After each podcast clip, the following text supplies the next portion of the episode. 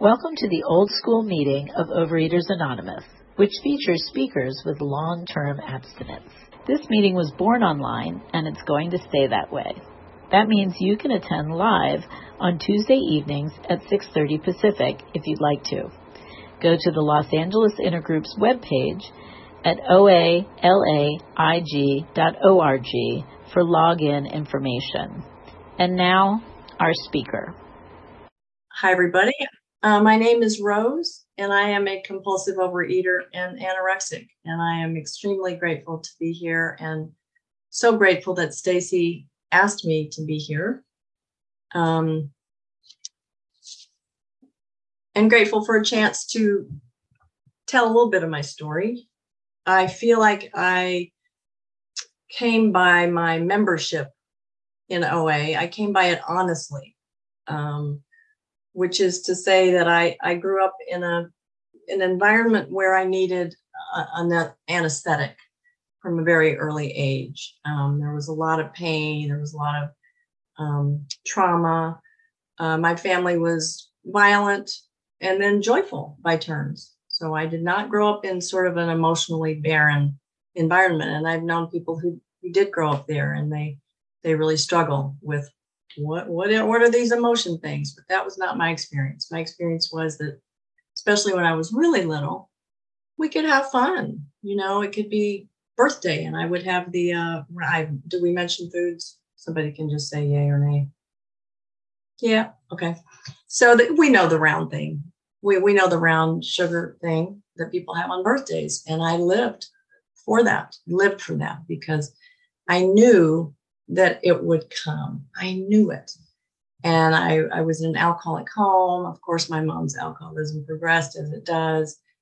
And the violence progressed. And so I ran away when I started running away from home when I was probably about fourteen. I started spending the night at, you know, this friend's house and this friend's house. And then I would kind of string it out longer and as long as I could. And, and then eventually I just didn't come back one night. Um, so Uh, from an early age, I could just sense that there was trouble in the air. And when there wasn't trouble in the air, the way, the way we do as humans, right? Our nervous system is, is our nervous system. And so my nervous system started believing early on, if there wasn't trouble right now, there will be. So I learned to be on high alert at all times. Um, And I just remember enjoying food, and it meant love. My mom was a wonderful cook, a Southern cook, and man, could she cook. She really could. And um, looking back now, I really can understand how important that must have been to her to be able to still contribute something that she could do well. And my heart, you know, really, really goes out to her. She's long gone. Um, So anyway, you know, candy was big in my childhood, man. My dad would hide candy. He'd buy candy and then hide it. And I got a little bit of a mixed message because he'd get these long strips of things that people from the sixties will remember, sixties and seventies, by the Econo size of the bars. And then he would hide them, but because I was special, he would tell me where he hid them. So I thought that meant have at it, you know. I'm going to put it in this drawer, but don't tell anyone else. There's a good triangle being set up with, right, other family members. So I would just go in and eat, eat, eat what I wanted. And it was always all of it. That's always what I wanted, you know. So I might not have eaten all four of the bars in one setting, but before the day was gone, I would. And then he would be, you know, disappointed with me. And I would get this look of, I'm disappointed in you, I trusted you. So food was never kind of a simple, simple thing. And it certainly was always more than a necessity of living. It was always extremely loaded, extremely important. And you know what? Thinking back, I'm grateful that I had food around because I, I needed something. I needed something to numb me. I really did in those in those early days, and even in my teens. In my teens, eventually, uh, when I did leave home, I stayed with a couple of family members and. Um, started drinking, you know, became alcoholic, joined the beverage program. Um, but I do remember going to college and realizing that I had a, a, a cafeteria card, which meant I could literally eat all the food I wanted as long as the cafeteria was open. And I remember thinking, man, this is nirvana. This is nirvana. This will save me. So I just, I got the hours. I knew the hours. And between those hours, the idea that I could just get as much food as I wanted was, was a source of real excitement to me and, and numbed me, because I, you know, you escape from the environment and then you, you have you yourself that you, that you bring with. Um, so uh, let me see, binged a lot in college, um, you know, gained weight, lost weight, gained weight, lost weight. Um, I was never what would be considered obese, but I was overweight. I had, you know, three, three sizes of clothing in my closet, uh, which was very confusing. And I was always monitoring it. And I was always hating myself because I had to buy the bigger size and then getting rid of it and going back to the smaller size. And then, of course, being a, a youngish woman and I'm in the performing arts, there was always a lot of discussion about our weight. Oh my God, you look so good. How did you do that? Oh no, what are we going to do? We have this to do. So lots of crazy making uh, stuff. And, uh, and I, I was ripe for it. So up and down, up and down. Um, in my, let me see, my thirties, uh, I was in a, a period where I was really out. I was married and out of control of my, in, of my environment, like my living environment, in that we were, we were running a business and we had to move twice a year. And I moved like a real move, moving housing, finding new housing in another community, moving furniture, moving the broom, the pans, the whole deal, twice a year for fifteen years. And I was a survivor of trauma. And I was depressed, and that was uh, not good. So I truly had no control of it. I, I tried to talk to my former husband about it. It wasn't going to change. And so I discovered, number one, that I was really seriously depressed. I think I remembered an article I had read. I was in the fetal position in bed at four in the afternoon, trying to figure out how I would get down under one hundred. You know, I just weighed myself and I was trying to get under one hundred pounds. But I remember reading an article that said depression and had all these characteristics. So I asked my therapist, I think I might be depressed. And when I described it, they said, you certainly are. you, you certainly are. So, um, and that was debilitating depression. So not being able to get out of bed, not being able to eat. And at that time, I also discovered starving myself. So the positive of starving myself was it got my former husband's attention, and it got attention from even my fellow actors who, you know, we worship the God of thinness, but they suddenly were asking me if I was going to eat. You're going to eat? Are you going to eat that? Um, are you, are you doing okay? So that was, that was kind of a salve, you know, and I was sort of, cause I couldn't, you know, couldn't get what I needed. Right. So I got, I got what, what was there, but it really was all about control for me. It was, I, I, you know, I can't control, I can't get heard. I, I'm literally really have to do this thing that I, I'm not able to do. And so I'm just going to keep cutting the food. And, and I just want to say uh, right now, um, you know, sometimes I'll share in meetings and someone in the comments will say, you know, I used to wish I could be anorexic. And, um, So you don't, you don't want to wish you were anorexic. I had no fun starving myself. It was not fun. I was miserable. I was suicidal most of the time. Uh, I was thinking about myself constantly. I was not engaging in the world except to do what absolutely had to be done. And I was miserable and I hated myself. So Um, as I got a divorce and so on and so forth, didn't die, which is a good thing. Um, then as things kind of started to even out with depression, then I started to kind of eat sort of, at least eat again. And, um, and a few years later, my mother passed away. My mom, who had been my worst enemy most of my life, uh, became my best friend through uh, my being in, in the beverage program and using the twelve steps. Had it not been for the twelve steps, the same steps that we use in these rooms, I would never have had a relationship with my mom. Um, and she quit drinking, which was very helpful. So when she passed away in two thousand, I was really P O'd. Do I have five minutes yet, Randy?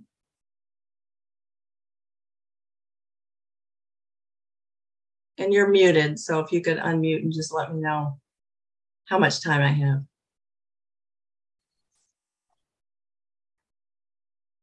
You have another thirteen minutes left. Thank you so much.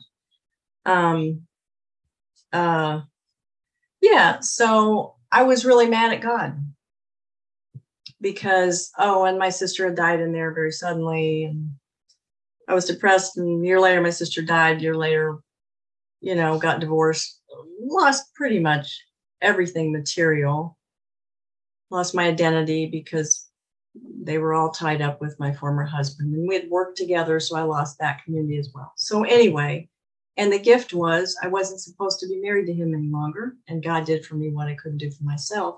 And my life is much better now. And I want to be sure and add that happy ending, even though it took a while to get there, just for anyone who might be Uh, dealing with those kinds of struggles. It's incredibly painful, and it was ultimately for the best. But I was pissed off at God. I thought, you know what, God, I never even asked you for a relationship with my mom as an adult. I did my therapy. I did inner work. I did inner child stuff. I had given up on that. And what do you do? You grant me this wonderful relationship. She's my best friend. And then she dies. So I decided I was going to allow myself to eat whatever I wanted. Whenever I wanted, I was not going to explain it to anyone. I was not going to apologize to anyone, especially men, because I was still burned from my divorce. And I just felt like if a man wanted to be close to me, number one, why would he? Because I was pretty bitter. But if he did get close to me, I was like, what you see is what you get. And in a way, it was pretty freeing. In a, in a strange way, because I really just kind of said, yeah, you know what, this is what I'm going to do. So my life became pretty small. I got up. I lived in Chicago in a little postage stamp apartment. I would go to work. I would get through work eating what looked, what I thought looked normal. You know, the old deal, the salad with chicken and, and candy, you know. And then about, I would get home and, and maybe seven or eight or nine, then I would start binging. And I would always go to any lengths to get my, my binge. You know, the big book talks about going to any lengths for recovery. I went to any length. There was nothing that I wouldn't do in order to get my binge food. So that included for me going out pretty late at night in a major city, in the dark, uh, on streets that weren't lit all that well, as a single woman, and just looking for stores. And so I would go first to one store and buy up their binge food. And I, and of course I would make up, I'm having a party, or, oh God, I can't believe I ran out of this, whatever. And going to a different store the next night, going to a different store the next night. And, and I would, you know, if for some reason I, I didn't get enough, then I would eat whatever was in my apartment. And I mean, whatever, you know, popcorn out of the carpet there. If there were popcorn kernels, there was stuff in my refrigerator that was so old, I wasn't even sure. Is that yogurt? But I'll eat it, you know, um, eating out of the garbage, putting stuff away. And, and, and then I would pass out basically. I didn't know that at the time I'm passing out, because in my mind, I'm just doing what I do. And then I, you know, put on my nightgown, then I go to bed. But that's what I was doing. I was really eating till I was numb and gaining weight. But again, I had made a pact with myself about that. It didn't matter. And uh, I, I remember towards the end, right before I came in O A, and I came into O A in September of two thousand one. Um, but I remember my life had gotten so small that I wasn't answering the phone. I wasn't really, I did have friends in the beverage program, but I just unplugged my phone and, you know, pulled the shades. And I did not literally have time or energy for people. I did not have space for life. I just didn't. It was me and the food and the job. And the job was necessary so that I could get the food. And uh, I remember thinking, okay, this is really pretty out of control. I swore, I got up this morning and swore I wasn't going to do this tonight, but I did it.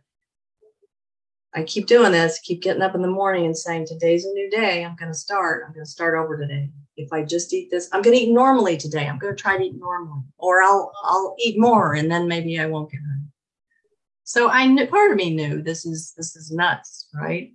But I remember thinking, if this is what my life is going to be, if it if it's literally going to be me rolling out of bed, slapping on some makeup, getting to work, slogging through work, um, getting home, eating, that's what it'll be. That's what it'll be. I said, I remember saying to myself, as long as I have food in my job, I'll be okay. So one night, eight minutes left. Thank you. One night, um, my mental anguish was so bad, and it was at night after, you know, major binges, that it was that I thought I will die if I keep doing this. And I screamed out to God in my apartment, and no one came and knocked on my door. And I still remember that, thinking, I'm really glad something worse hadn't happened, but I screamed. And I had been in the beverage program, and I screamed to God, and I said, you've got to do something for me. You've got to help me. I don't know what you're going to do, but you got to help me. Um, and the next day I, I called O A, and I went, went to a meeting. Um, you know, food plan really, really helped me in the beginning, and I still follow one. My food plan has changed through the years. I've seen several different nutritionists, but those first four or five years, it was just critical for me. There's no requirement if you're new, there's no requirement that you follow a food plan. And certainly if you decide to, there's no one food plan you have to do. The only requirement for membership in Overeaters Anonymous is the desire to stop eating compulsively. A food plan, however, was critical for me because I realized I didn't know how to eat. I didn't know what people did. I just didn't know what they did. So that was very helpful. I got a sponsor right away. I started working the steps. Um, my abstinence, because we all want it, and it's a little different for each, each person.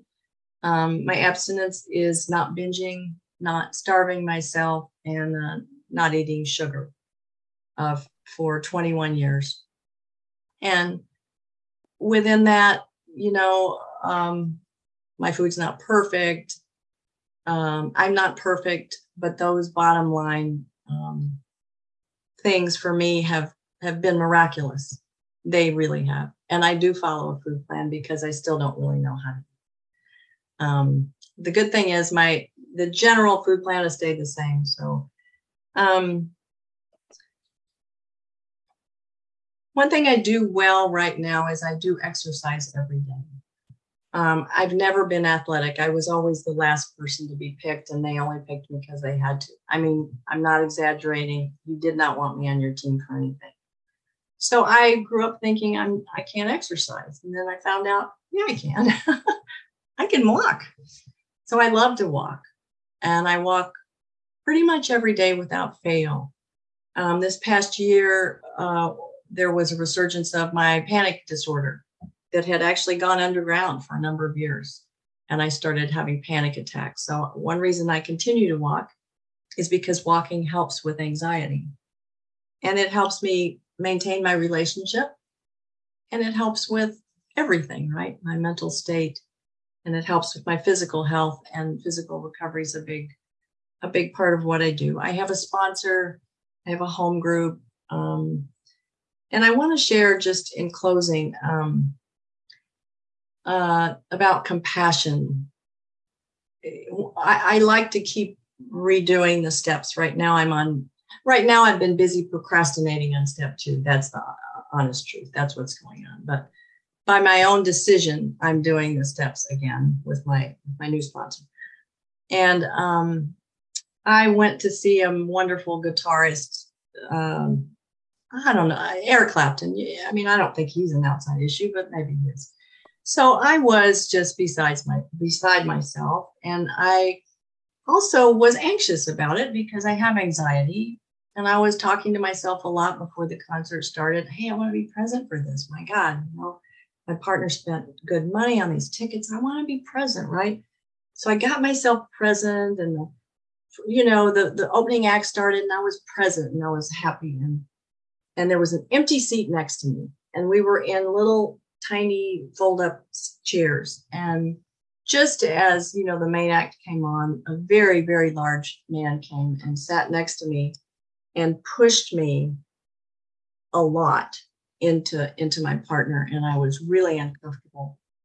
And I could only see him out of my peripheral vision. But I knew some things not to do. Uh, I knew not to stare at him. I knew not to roll my eyes. And I just stared straight ahead. Um, but I also am thinking this is really going to be uncomfortable. And I don't even know. I don't know what's going to happen, because this isn't made for this, right? So I'm sitting there thinking, oh, God, what if I'm not present? And then all of a sudden, something came into my head. And I thought, you know what? I'm a compulsive overeater. I actually am in a program for compulsive overeating. Think of the hell this man must be going through. Think of the hell he must be going through. He bought a ticket right in the middle of the row. Maybe that was the only ticket left. He's got a drink. He's he's kind of a little wobbly. Maybe he had a little bit too much to drink. But I'm thinking, man, if I if I was out of control with my eating and I wanted to come to a concert, I'd definitely be drinking. I definitely would just push my way in and numb myself out and hope it was fun. And my heart just went out to him. My heart just went out to him. I thought, oh, for God's sake, Rose.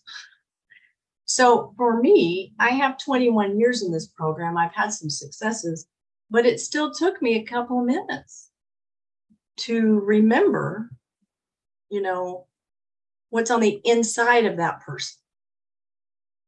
And it really kind of broke my heart. Eventually he left and came back and left and came back. And it, and it worked out fine, because most of the people were standing and I ended up standing, and he was sitting, but I had so much empathy for him, you know, and um, uh, I just really wanted to share that, because I, I think, I do think, you know, sometimes quickly, sometimes slowly, we get this thing, right?